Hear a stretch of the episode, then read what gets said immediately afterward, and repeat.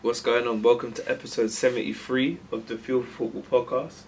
I'm your host, Sanchez Bailey, and believe me, you don't know what strings I'm pulling to record this right now. What a drama. I can't even record on my phone because it's waterlogged. Something I do need to fix, but I haven't. Um, yeah, my camera is moving crazy on me, but here we are, able to record, so so grateful. Hope everyone is well, and so, gosh, um, this is something that has been on my mind recently, and there's a few things and strings that I'm trying to pull personally regarding the upcoming World Cup, essentially.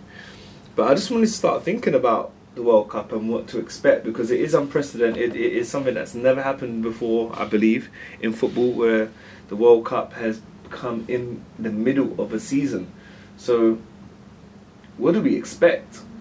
And I have some. I, I expect something, and that's only to come from like history. And let me explain. And so, I have a real prediction that the World Cup is either to bring forth one of these few things. I think the World Cup could potentially bring a disappointment. I genuinely believe the World Cup could be a disappointment. Why? Because, gosh, usually the World Cup follows a long season, yes, but then there's a break before the World Cup. Um, the the season that we're currently undergoing is a season where it's jam packed with fixtures. Um, the season is also preceding another a previously jam packed season, and it's the first full season with fans back last season.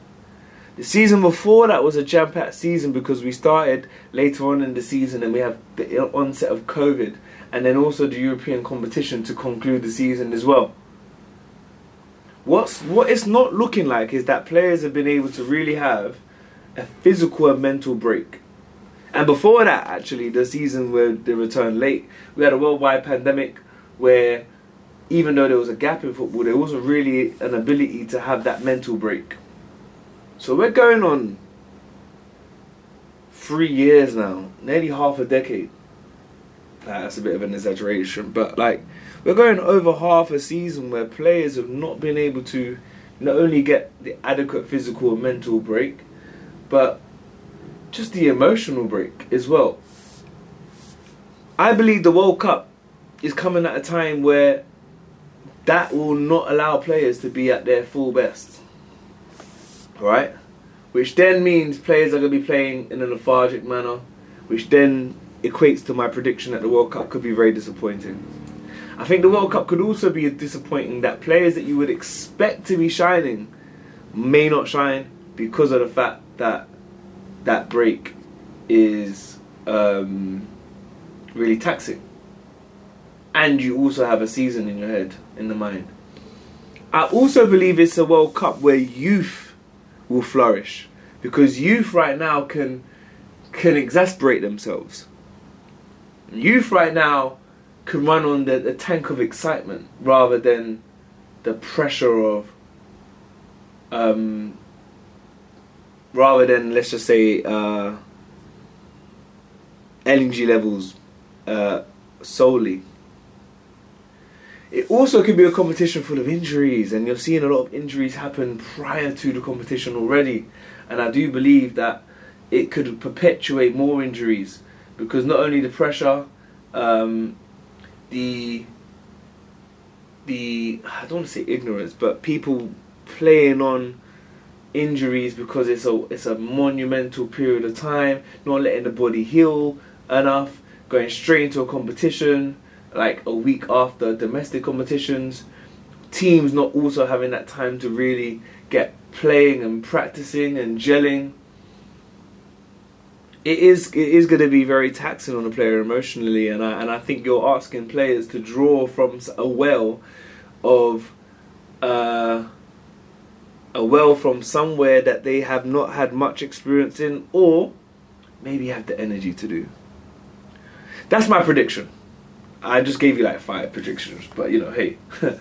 but the main message though is is that even in the midst in scenarios such as the ones that I, I've the aforementioned kind of st- processes over the last seasons, you need to force that time for you to have that physical, social, mental, emotional break.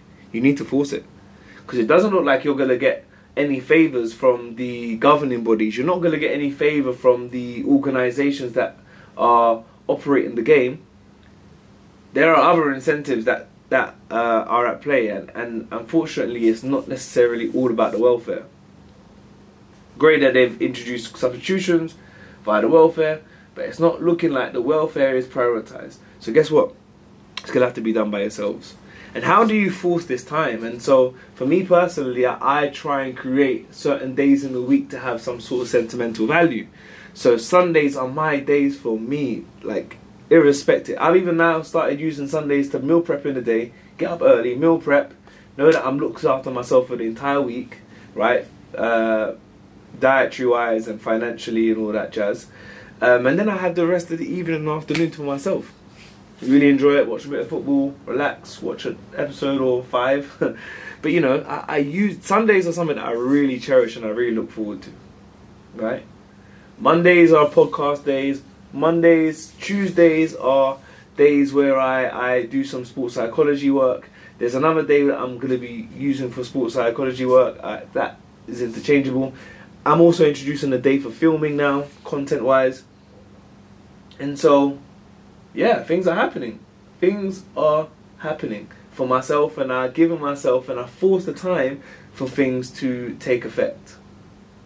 Now, to you guys, what can you be doing to, or how can you force the time to rest? It could be the day after a game, could be the evening after, it could be some time for you to kind of take your mind off the game, to be able to relax and maybe put a little bit of effort into your recovery processes.